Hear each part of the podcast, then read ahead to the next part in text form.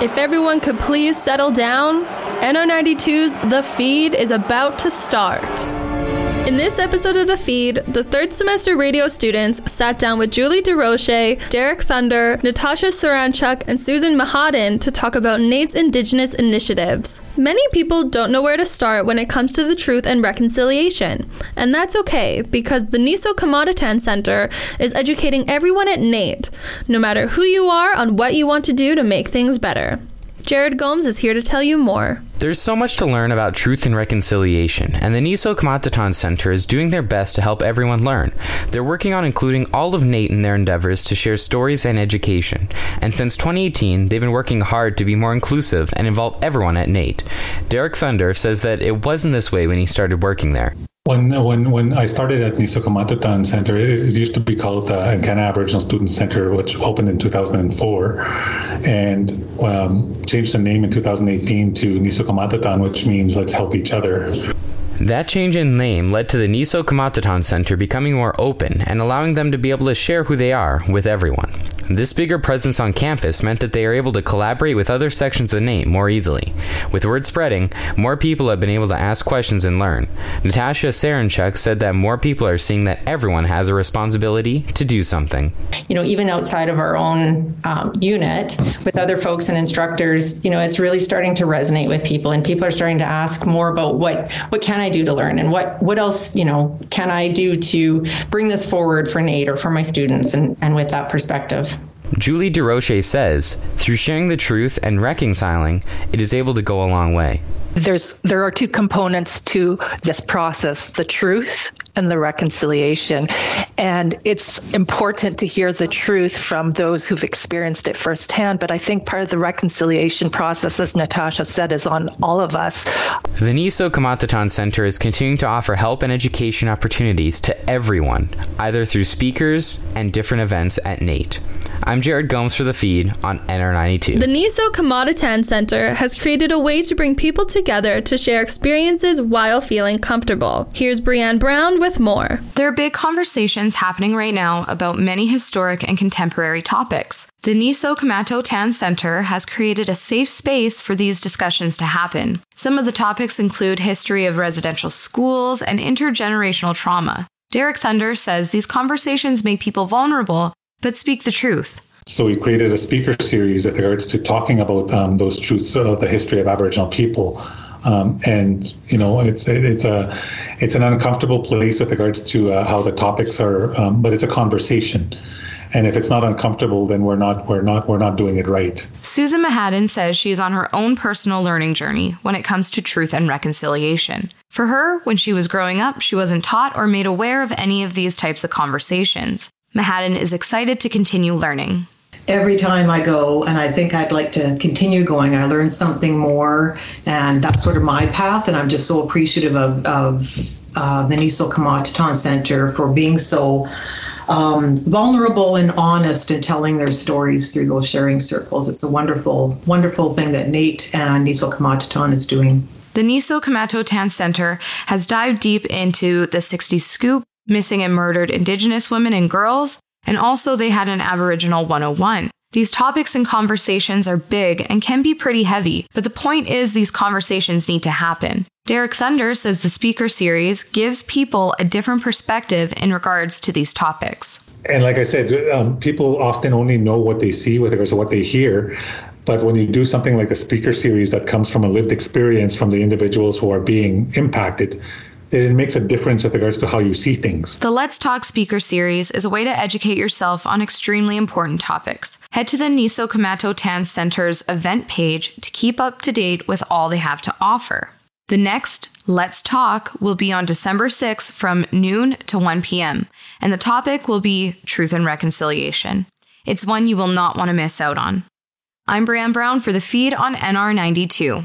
This is The Feed on NR 92. September 30th might have been a day off for students at NAIT, but it was a much more important day than just a midweek weekend. NR92's Josh Couture takes a look at what went into deciding why students weren't in class September 30th. Canada's first National Day of Truth and Reconciliation was this past September, a long awaited recognition from the federal government for some.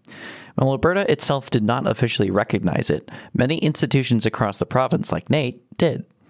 With so much happening, not just these past two years with the COVID 19 pandemic, but also with the discovery of unmarked graves in Kamloops and across the country at former residential school sites, the Aniso Kamatotan Center here at NAIT was consulted about how the best way to go about the first National Day of Truth and Reconciliation. One of our thoughts was maybe we could just sort of have a, a day with regards to an opportunity to be on campus and to be able to um, showcase some of the things that um, uh, of that history of Aboriginal people, right?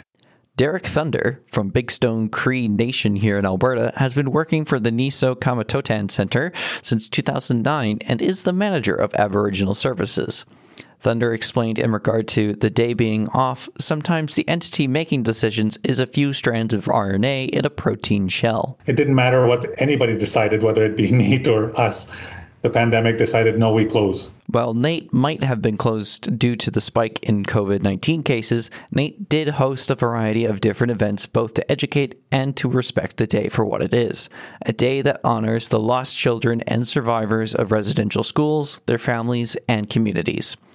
For NR92's The Feed, I've been Josh Couture. The Nisohkamatotan staff took the time to speak on how they look to create a better future for everyone in collaboration with NAIT.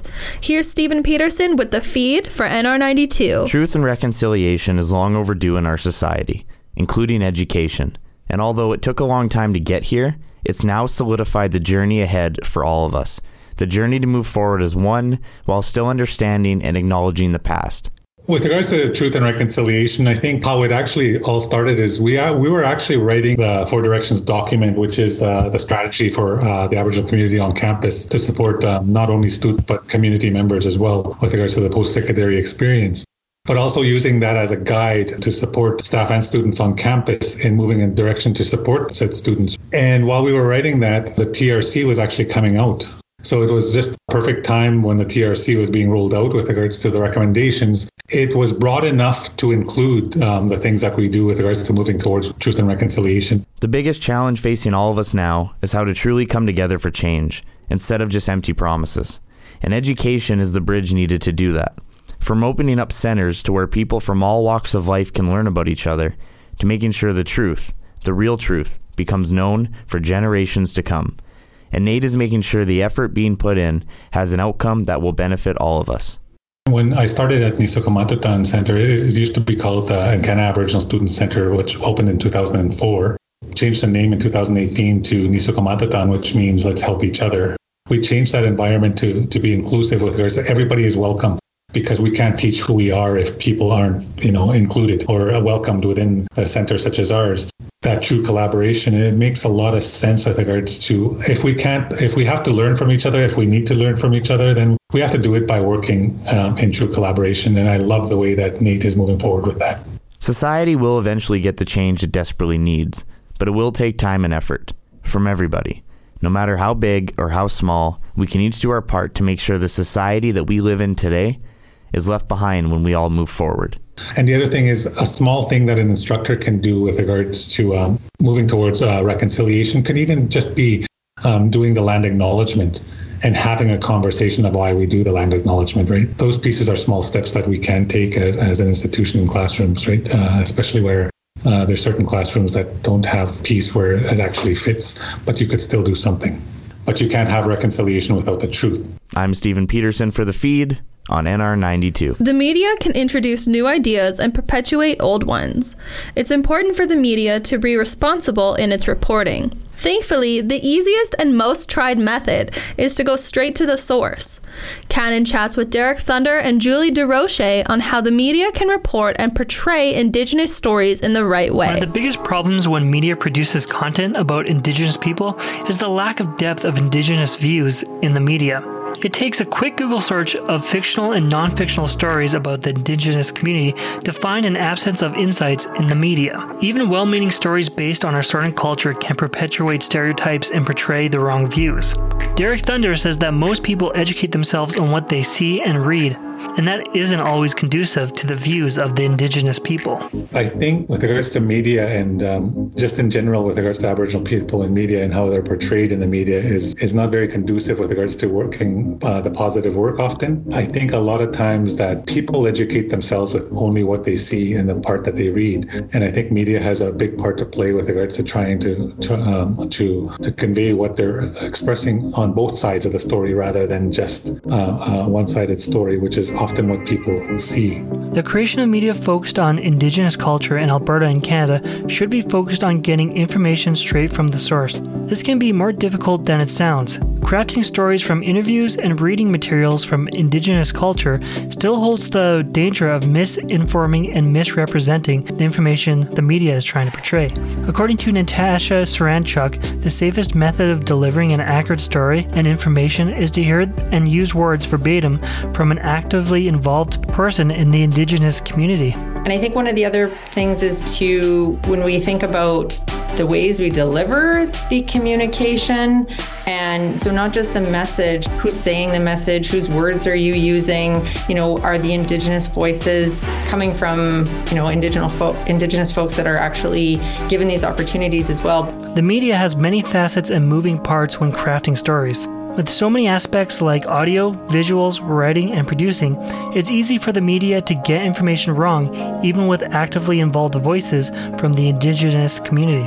The easiest way to not let information leak through the cracks when producing dynamic content is to have Indigenous people creating the product itself. Julie DeRoche reinforces this idea by suggesting that there would be a positive effect if more individuals from the Indigenous community joined the media. One thing I would also ask is who's creating the media? Who's who's representing the stories out there? And I think that diversity piece in those entering careers in media is really important and having indigenous voices not only heard by way of interviews but also creating and being the production line on the on the back end the media has a responsibility to portray the views and culture of indigenous people in a true and honest light through professionals like Derek Thunder and with direct contact with Indigenous voices and with the participation of Indigenous creators, the media can accomplish this goal. This will take a proactive approach from the media when producing stories of Indigenous people. This has been Canon Millward for The Feed. Thanks for listening to The Feed. Catch our last show in two weeks where we'll be talking about Christmas. Encore! Oh, yeah. Encore! Encore! This is so good! Bring it back out! Thank you, thank you for listening to this edition of The Feed. Hear it again on NR92 Sunday night at 7.30 or find it on NR92 SoundCloud.